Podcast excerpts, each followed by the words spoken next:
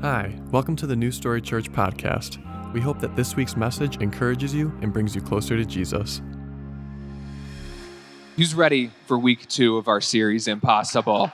All right, let's do this. If you were not here with us two uh, last week, if you're not here with us last week, we started a brand new series called Impossible, and it really fits this Say Yes to God season. And we were in Daniel chapter one. If you weren't here, let me just bring you up to speed really quickly. In Daniel chapter one, God's people, the Israelites, find themselves in Babylonian captivity, in exile. It's not a good space for them. But then God uses these four Hebrew boys, Daniel and his friends, Shadrach, Meshach, and Abednego, and he elevates them to a place, place of prominence in Babylon. There's a lot more to the story, but that, just so you know, that's where we're at here right now. Now we're going to be in Daniel chapter 3, but in Daniel chapter 2, we get some background as to how they were brought to this place of prominence in Babylon. Basically, in Daniel chapter 2, King Nebuchadnezzar of Babylon, he has a dream, and nobody can interpret the dream except for Daniel, and it's because of the supernatural abilities that God has given him. And we see that from this, Daniel and his friends are in an elevated spot in the kingdom. Here's how Daniel chapter 2 ends it says, Then the king promoted Daniel and gave him many great gifts. And he made him ruler over the whole province of Babylon and chief prefect over all the wise men of Babylon. And Daniel made a request of the king and he appointed Shadrach, Meshach, and Abednego over the administration of the province of Babylon while Daniel was at the king's court. So Daniel, Shadrach, Meshach, and Abednego have all been elevated to a place of prominence in the kingdom. And the title of today's message, if you're taking notes, is this is a theology of the impossible. And this is what we're going through all this out this series. When you get placed in an impossible situation, what does it look like for God to show up and do the impossible? They're in an impossible situation. They've been elevated in the kingdom, but then something happens. But I want, I want to ask you just a question. How many of you know somebody that it's like with, with no warning, it's as if their personality can change like that? Their demeanor changes immediately Maybe you can't think of someone like this. It's probably you then. You're probably the person whose whose demeanor just changed. I remember when I was in high school, we had this one teacher, and it was as if at one moment he was joking around. He was jovial, he was having a good time, and then the next moment he would just snap on people. It was just like, dude, what's going on? It wasn't like you know, some teachers I would intentionally press their buttons. I would sometimes press his buttons, but not as much. And it's just like it it's just overnight. It was just like his personality, or just in a moment, his personality would just change. He, he had an interesting life, by the way. He was he was on his third marriage. I'm not saying anything about that, but but he would talk about his two previous wives to the entire class when he would get angry, and he would refer to them as the spawn of Satan part one and the spawn of Satan part two. Now, our classes were an hour and a half long. He spent an entire hour and a half one time, literally an entire hour and a half, talking to us about the evils of the spawn of Satan, part one. We got no work done that day. He's talking to us about the spawn. He did this again to us, talking about the spawn of Satan. So I finally got my friend Philip to speak up and say, Hey, man, you're on your third marriage. Isn't it time you get over this by now? I'm not saying that's the nicest thing in the world to say to somebody, but Philip was trying to help this man. And he did not find it very funny. But uh, sometimes he liked jokes, so I thought Philip could try the joke. I wasn't going to try it. I wasn't going to risk that. But but every once in a while, he was really, and then he get really angry. I was in these these competitions called impromptu public speaking, and they would give me a topic, and then I had five minutes to come up with a three minute speech on the topic, and I'd go and compete, and then he he uh, wanted me to rehearse in his class because it was a business class that was affiliated with FBLA. I don't know why I was in FBLA. I don't even know how I ended up in that. But anyways, so I was in FBLA. I'm doing this rehearsal in his class. He gives me a topic. I, I said, I thought to myself, the students in this class have no interest in hearing me rehearse for this competition. So I'm going to turn this speech into a big joke. And he seems like he's in a good mood today. So I got up and I, I can't even remember what the speech was about. And people laughed. They thought it was funny. He did not. He looked at me and said, Do you want to lose this competition? I was like, No. He said, You just took something that is serious and you turned it into a joke. I'm like, Whoa, sorry, dude. But you, you know what I'm talking about? Some, it was this guy, he was unpredictable. He could have thought that was funny depending on the day, but the next day, not so funny. I'm sure you've been there before. Some of you know someone like this, and that person is your spouse. I cannot help you with that. I'm sorry about that. But you're like, one day everything's good, the next day they want to kill you. And you're like, how did this happen? I don't know. We, we all know somebody who is like this sometimes, up and down, back and forth. Think of that person in your mind for just a moment. And now imagine that that person is the king over everything And one moment, everything's great. And the next moment, things are horrible. One moment, they seem stable. The next moment, it's like, whoa, who said something to you? This was King Nebuchadnezzar in Babylon. If you read the book of Daniel, one moment, he's great. He's praising God. Everything's awesome. The next moment, he's doing some crazy things. Get later on in the book, it gets real wild. Maybe we'll go there in a couple weeks. I don't know. We'll see. But in Daniel chapter 2, he's praising God, loves Daniel, Shadrach, Meshach, and Abednego. He elevates them to a place of prominence. And he's recognizing that God is good because of what God has done through Daniel. And then in Daniel chapter 3, it's just like, what happened? because he builds a 90 foot tall golden statue, nine feet wide, and says, Hey, everybody go worship that statue. What? Nebuchadnezzar, one moment we're worshiping God, now we're worshiping this statue. He was unpredictable. And this caused a dilemma for Shadrach, Meshach, and Abednego. I know I mentioned Veggie Tales last week, but I'm going to mention it again this week. Do you guys mind if I use their names, uh, Shadrach and Benny from the Veggie Tales? It's just easier to say. It's just, you know, thank you, Phil Vischer. Yeah, you, yeah, I feel you, buddy. Thank you. Shadrach and Benny. Thank you. Thank you. So, Shadrach and Benny are in this impossible situation because they're saying they've now been told that you have to worship this golden statue that Nebuchadnezzar has built. And it places them in an impossible dilemma. Now, for some reason, Daniel is not mentioned in this story. Most of the reading that I was doing uh, suggested that Daniel had a different role in the kingdom, so he was probably kind of out of this situation. It didn't affect him as much.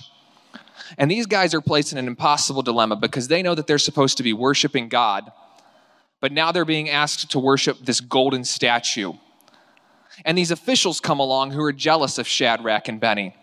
And they decide that they're going to tell on them to the king. These guys were jealous. We don't know why they were jealous. They were probably jealous because they were elevated and they weren't. These guys are probably Babylonians and they're like, hey, we're the Babylonians. They're the, they're the foreign Hebrew guys. Why are they elevated and not us?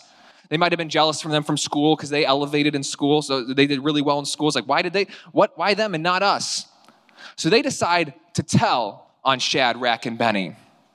Now, I don't know about you guys, but where I come from, in the deep south of the Commonwealth of Virginia, there's a saying that man lives by snitches get stitches. There we go. Okay, I made it up here, thankfully. Yes. Snitches get stitches. These guys snitch on Shadrach and Benny, but no stitches were distributed in this story.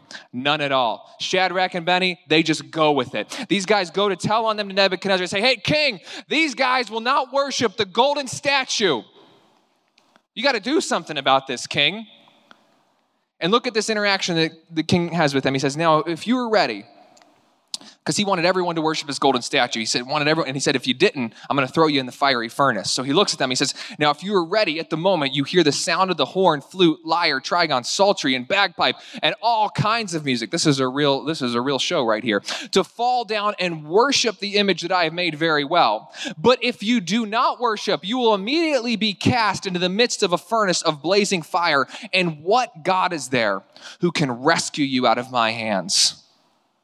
Isn't that crazy? He goes from one moment acknowledging who God is to just moment not too long afterwards looking at them and saying, What God could possibly rescue you from my hands? The level of, of narcissism here from the king, look to look at them and say, What God could possibly rescue you? And this story is so practical for even circumstances that we deal with today. I, I see in this passage here like a, a political and a moral career application, depending on whoever has a, you see as authority over you. But I also see with it a spiritual application. We're going to get to the spiritual in just a moment, but some of this over here needs to be addressed. And I, uh, we get some pointers from Daniel in last week in Daniel 1, and then we get some pointers here from Shadrach and Benny of how do we respond when someone, whether it's a person or an institution that has a, seemingly has authority over us, is potentially asking us to do something that may not be in line with what God is asking us to do. What's the appropriate response? So I want to give you four pointers from this story. One of them is a pointer, three of them are questions that help us navigate when, when we know that God is asking us to do one thing, but it seems as if those or that which has authority or influence over us is asking us to do something different. What's the appropriate response? Well, the first one, like I said, is a pointer. First one is this talk to the right people. Talk to the right people. This is what I love about Shadrach, and Benny. They didn't go around causing a bunch of d- division and confusion and complaining and gossip. Nebuchadnezzar confronted them, the one who could do something about their problem, and they confronted him. We'll see in just a moment. They talked to the right person. So often we find ourselves not talking to the right people. We just talk to the other people who just affirm all of our confirmation biases and get us worked up. Talk to the right people. Talk to the right, talk to the people who can do something. Talk to, talk to the right people. Let's not be marked as the people who are always complaining and worried and frazzled. Talk to the right people. Secondly, ask yourself this question when you find yourself in maybe a bit of a moral compromise that you're trying to navigate through. Ask yourself this question Who is asking me to do this? Who is asking me to do this? This is a really important question. Who is asking me to do this? This may not and most likely will not change the outcome, specifically if you're being asked to do something that you know would violate God's will, if you're being asked to do something that you know is sin. But just ask yourself this question Who is asking me to do this? Because while it may not change the outcome, it will probably change how you approach the situation. For example, if somebody who oversees you at work asks you to do something that you know would, why are they asking you? Is it from them, or did somebody ask them to ask you? It might change how you respond. I, sometimes I think as, as Christians as well, we make this assumption that everybody comes from the same framework and the same worldview that we do. So it's who's, we don't ask, who's asking me to do this? Well, uh, and then we get really upset. How dare they ask me to do that? Well, they, they don't have the same frame of reference. There's not the same. Paul talks about this in First Corinthians when he says, Who am I to judge those outside of the church? And, and when you ask yourself who is asking me to do this, you might not have a you might not have a different response in regards to the outcome, but you might have a different response in regards to the approach because you'll have more understanding because you're taking a moment to say, why would they ask me to do something like this? Oh, they're coming from a different worldview than I am. It's a different frame of reference. It's seeking to understand. Not just assuming that everyone should see and does see the world the way you do or we do. Sometimes just pause. Okay, who's asking me to do this? Why would they ask me to do something like this? Pause. Seek to understand. Thirdly, does this decree or this mandate or whatever word you want to use cause me to sin? Does this cause me to sin? I'm not saying if it doesn't cause you to sin that you shouldn't talk about it to the right people, but sometimes I think we find ourselves dying on the wrong hill fighting the wrong battles, acting like something is making us sin. Eh, it's not making, you know, no. Shadrach, Shadrach and Benny had to speak up and say something because the decree that was given would have forced them to sin. In the old covenant, God said, Hey, you shall have one God alone and worship me. Well, if they were to worship the golden statue, they would have broken that. They would have fallen into sin, so they had to say something. If you were being asked to do something that is, would cause you to sin, then yes, of course, you have to figure out how am I going to speak up? How am I going to say something? But sometimes we get really riled up about things that are not forcing us to sin. They're just, oh, it's a matter of preference. As we follow in the way of Jesus, we should be the most understanding, kind, grace filled people out there. It actually just caused me to sin. Now, some people would say that the follow up question after this would be this Well, could it cause someone else to sin? And I get why people would ask that question, but I don't think it's the next best question. Because if we were to really play that, that question out, anything could cause anyone to sin? It's just not the next best question. Typically, this, this question is not used for authoritarian reasons. It's usually used for stuff like drinking. Remember this? Well, you shouldn't drink a beer because it could cause someone else to do that. Well, anything that I do could cause somebody else to do something if they wanted to come up with a justification for it. Like, that's just not the next. And also, the, the, the idea of could this cause, what it does is it, it takes responsibility off of that person and treats them as if they're a child. Uh, no, no, they, they, they can make a decision. You know, me speaking on a Sunday morning, it could cause someone to say, oh, he's talking, people are listening. I should get a microphone and talk. Maybe people will listen, and I'll tell people to worship Satan. It could cause someone to do that. I'm not saying that it would or it will, but it could. I don't. I just don't think that's a good. Uh, uh, joy singing on a Sunday morning could cause me to want to sing in front of people on a Sunday morning, which would not be a sin, but it would be a crime against humanity because all of your ears would bleed and it would be a horrible experience for everyone. I just don't think that's the next best question. Could it cause some? I, I don't think it's the next best question. I think the next best question would be this Would participation in this activity directly, not indirectly, would it directly harm others or directly mislead others? If the answer is yes or yes to that question, then, the, okay, step back. I think Shadrach and Benny knew that participation in this activity was not only a sin against God, but it also would have directly misled other other people from the nation of Israel and even other people in Babylon because people were following them. They had great influence. So when you find yourself in a moral compromise, whether it's politically or with a career or a job or whether someone has authority and they're asking you to do something, go through that. Are you talking to the right people? Who is asking you to do this? Would this cause me to sin? And does this directly harm or mislead others? I think that those are some, some good ways to view this and ways that we even see from Shadrach, and Benny in this story. But now let's move to the spiritual application. Because Nebuchadnezzar looks at them and he says, Who could rescue you? Who could possibly rescue you? And I wonder if some of us today have found ourselves in such a spot of darkness, in such a spot of shame or guilt, in such a spot of, I can't believe I ended up here, whether it was decisions you made on your own or decisions, something that someone else did to you, that you've wondered this before could I possibly be rescued? Could God possibly rescue someone like me? Because it just seems as if there's no way out. And it's in these moments where we have to dig into who God is and what God has said to us before and be willing to have the faith to stand on who He says He is and what He said He will do. And that's exactly what we see from Shadrach and Benny in this passage. Look at what they say to the king. Shadrach, Meshach, and Abednego replied to the king, O Nebuchadnezzar, we do not need to give you an answer concerning this matter.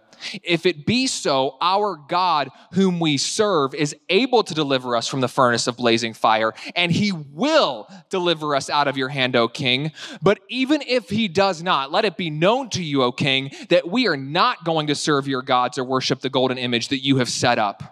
I'm so inspired by the boldness of them in this passage that they looked at the thing, they looked at the being who thought that he had full authority over them. They looked right into the eyes of the enemy and they didn't say anything about who they were, but they said all about who God is. And they said, Our God can and our God will. Some of us, we need to stand on that faith today. When shame is coming at you, when guilt is coming at you, when the enemy, who is the accuser, is looking at you, trying to convince you that you cannot be rescued or that you are not worth rescuing, look straight into the eyes of that thing and say, I, I don't know if I can figure this out, but let me tell you something. I know who God is. And our God is the God who can, our God is the God who will, and our God is the God who always comes through. Some of us need to get that boldness from these men today to say, say we are going to stand and look at this and say, Our God can and our God will. You can be rescued. We'll get to that in just a moment. But they say in the passage, they say, Nebuchadnezzar, but even if he doesn't, I don't think that they said that because they doubted for a moment that God would show up. I think that they said that because they knew two things. They knew that freedom from God was far more valuable than the illusion of safety that Nebuchadnezzar was offering them. And that the freedom that God could only give them was so much more meaningful than the safety. Oh, I can rescue you. I have this for you. They, they knew, even if he doesn't, even if it seems as if God doesn't come through Nebuchadnezzar, the freedom and the life that he has given us is far more valuable than this illusion of safety that you think that you can offer us, Nebuchadnezzar. And then I also believe that they knew that in their heart of hearts, that if by chance they were not delivered from a perspective of human understanding, even if they were to lose their lives, what we see over and over and over in the scriptures is that out of death, life always bursts forth. And they knew that if something were to happen where they were to lose their lives, that the power that God has to work through that is far better and more freeing for others than it would have been if they were to bow to this golden statue. God's freedom always exists above and beyond the illusion of safety that the enemy is trying to hand us. Which brings us to our next point an impossible arrival. An impossible arrival. I, I don't know if this is true or not, but I, I was thinking this past week, and I think a number of us find ourselves subconsciously living as deists. Deist is someone who believes in God but doesn't really function as if he exists or doesn't even believe that he gets in. We believe in him, but we function as if he doesn't get involved in human activity or get involved in his creation. I think a number of us subconsciously act that way, or we act as deists for ourselves but we, we think God gets involved in other. Oh yeah, God gets involved in their life. Yeah, God cares about them. Yeah, God loves them. We, we, we you know we, we function as deists not for ourselves, but oh yeah, God worked in their life. That's great. And and we function as deists for ourselves, but not for others. And I want us to see that our God is the God who arrives. Our God is the God who gets involved. I actually would call this, for all of my Star Wars friends out there, I want you to go through the Han Solo conversion. Anybody? Okay, here we go. Episode four. Luke, and young, impressionable Luke Skywalker is talking about the Force. And Han Solo looks at him and says, There's no mystical energy field that controls my destiny because he doesn't believe in the Force, this, this thing that moves throughout the galaxy. But then by the time episode seven rolls around, he's talking to Rey about the Force and he says, It's true. says something to the effect of, I can't remember verbatim, he says, I've seen it. It's true, it's real. And this is where I want us to go with God to stop acting as if he's, you know, this, there's nothing involved that would work in my life. I want us to have that conversion to see that, it, that He is truth. He is real. He is active. He is involved. And He is the God who will arrive even in the darkest of moments. Nebuchadnezzar has his men throw Shadrach, Meshach, and Abednego into a fiery furnace and these guys are carrying them along. And in the furnace, they, they light it up seven times hotter than normal. And it gets so hot that it burns and kills the men who are delivering Shadrach, Meshach, and Abednego into the furnace. And then they go in there, and look at what Nebuchadnezzar sees. The Nebuchadnezzar, the king, was astounded and stood up in haste. He said to his high officials, Was it not three men we cast bound into the midst of the fire? They replied to the king, Certainly, O king. He said, Look, I see four men loose and walking about in the midst of the fire without harm, and the appearance of the fourth is like a son of the gods. Now, this could be an angel. Some people think it's a Christophany, which would have been an arrival of Christ or an appearance of Christ in the Old Testament. Either way, here's what we know that they were in an impossible dilemma, and then an impossible arrival occurred. God showed up. And in the midst of the fire, he's standing there with them. Amen. Yeah. God arrives, he shows up in the fire. And I was thinking more about this deist thing and how we function in this way that God is real, but he doesn't really get involved. And there were two thoughts that, come to my, that came to my mind that I believe a lot of us have succumbed to. And the first thought is this idea of MYOB, mind your own business, or as our fourth grade friends would say, mind your own beeswax. You know what I mean? Just mind your own business. Mind your own business. Mind your own business. And minding your own business can be a very good thing, specifically when it comes to gossip. I think all of us could do a better job of minding our own business on those occasions. Proverbs talks about it, First Thessalonians talks about it. But we've taken mind your own business a step further and distorted it to mean something that it doesn't mean. And we'll see hurting people or we will know of hurting people. We will know of broken people, or we will know of people who are in a messy and, and torn up and a horrible situation, and we think things like this I'm not getting involved. No. I'm just going to leave them to figure out their stuff. That is messy. I'm not going anywhere near that. They can figure it out on their own. You know, if they reach out to me, then maybe I'll say something, but I, I, I am not going to get involved with that. And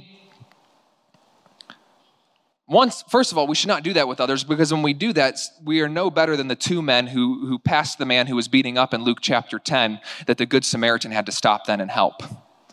Oh i'm not getting involved in that mess. There's just too much going on there. He must they must have did something wrong. I, i'm not getting involved.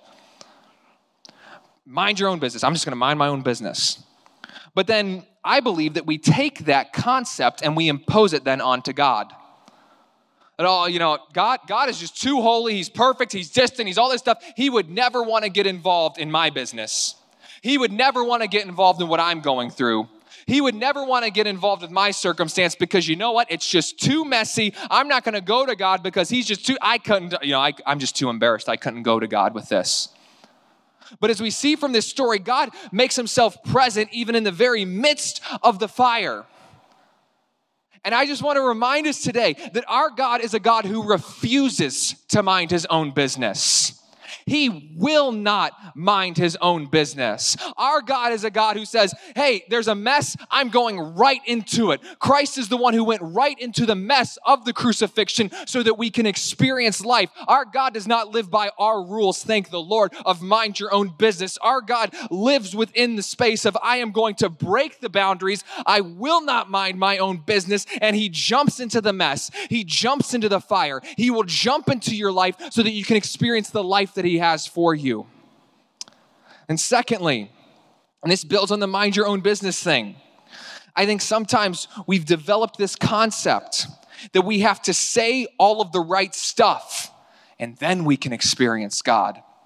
Then He will show up. If I just say the right things, then God will be there.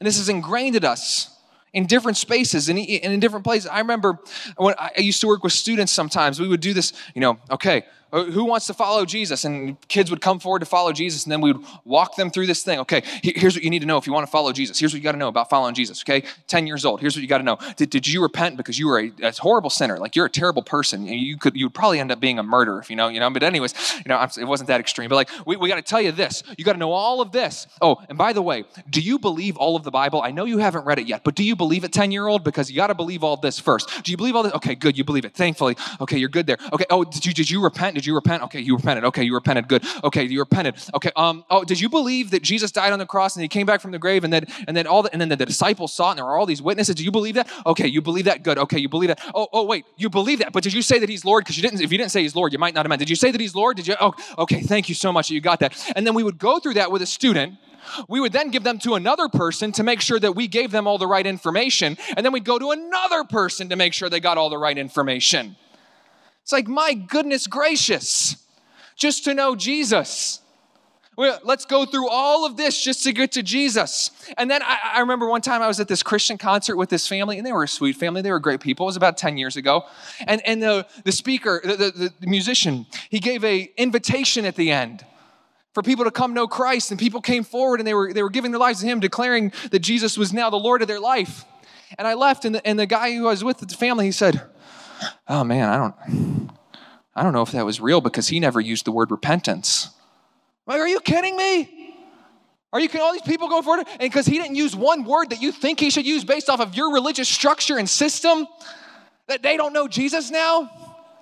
And we've, we've put up all of these roadblocks in the way of what it means to know Jesus. And I don't know about you, but as I read the scriptures, as I look at the New Testament, as I look at Matthew, Mark, Luke, and John, I, I thank God that Jesus is not this Jesus of religious rituals and incantations. And you have to do this, this, and this to get to them. Did you notice that the Son of God did not show up in the fire and say, Hey, Shadrach, Meshach, and Abednego, before I can save you, I need you to recite all of the Ten Commandments for me. Would you please do that? And then once the fire has gotten your skin a little bit and all of that stuff, and then I'll save you. No, knowing Jesus is not know, about knowing all of the right things. Is it good to know these things and to understand these things? Yes, most definitely. But we've created a wall where it's like, oh, did I say this and do that? Maybe that's why Jesus isn't present. No, Jesus is alive. He is active. Active. There is power in the name of Jesus. And if you're in a dark season where you need to be rescued in an impossible dilemma, the best way for an impossible rescue to occur is not to go through all of these steps, but to just call on the name of Jesus because there is power in his name. He will respond. He is there. He is present and he will he, he will be there. Amen. There is power in his name. He's the same yesterday, today, and forever. And we don't need to create all these roadblocks to get to Jesus because Jesus made it possible for all of us to be able to experience him when he said, I am the way, I am the truth, I am the life. And if you want to have an impossible arrival in the midst of your impossible dilemma, all you need to do is say the name of Jesus, and he is there. Our ever present help in times of trouble. Next, an impossible rescue occurs. We see an impossible arrival and then an impossible rescue. Some of us, as I said earlier, you find yourself in a spot where you're wondering, could I possibly be rescued? Because the enemy is so twisted, or even just your own flesh and your worldly perspective has so twisted where you're at to make you think that you're living in the reality that Nebuchadnezzar tried to put these young men in. The reality of who could possibly rescue you. Could I be rescued? Would God even bother with someone like me? Is that even. And we see a miraculous rescue happen here, an impossible rescue. Because not only does Jesus arrive, or an angel, whatever you want to say, not only does God arrive, then a rescue happens and it's impossible, it's miraculous. Look at this in Daniel chapter 3. Then Nebuchadnezzar came near to the door of the furnace of blazing fire. He responded and said, Shadrach, Meshach, and Abednego, come out, you servants of the Most High God, and come here. Then Shadrach, Meshach, and Abednego came out of the midst of the fire. The satraps, the prefects, the governors, and the king's high officials gathered around and saw in regard to these men that the fire had no effect on the bodies of these men. I love that. The fire had no effect on these men, nor was the hair of their head singed, nor was their trousers damaged, nor had the smell of fire even come upon them. This is a great foreshadowing that when you experience Christ and you become a new creation in Him, you are not used, you are not refurbished, you don't carry some old. No, He makes you brand new. You can't even recognize that you were in the fire. You can't even recognize that you were in that dark space. He doesn't just arrive into that space with you, but He fully rescues you. And then I love that King Nebuchadnezzar, the one who was speaking words of death, sending them into the furnace, is now the one who is speaking words of life, calling them out of it. That's what happens when a miraculous God gets involved in an impossible situation. He can turn the hearts of anyone. It's, it's like in John 11 when Jesus calls Lazarus out of the tomb. In those moments where it seems as if everything has collapsed, I, I will say this every week there is a reality of resurrection, and resurrection is inevitable and that the, the one who spoke death is now speaking life. And the new life that you can have, you will come out brand new in Him, fully washed, fully clean, ready to experience the full and abundant life that only Christ can give you. So if you're here and you find yourself in an impossible dilemma, call upon the name of Jesus and you will see an impossible arrival and from that, not only will he just arrive and be there, but he will bring you forward into an impossible rescue because he is the God of the impossible who will always deliver an impossible outcome.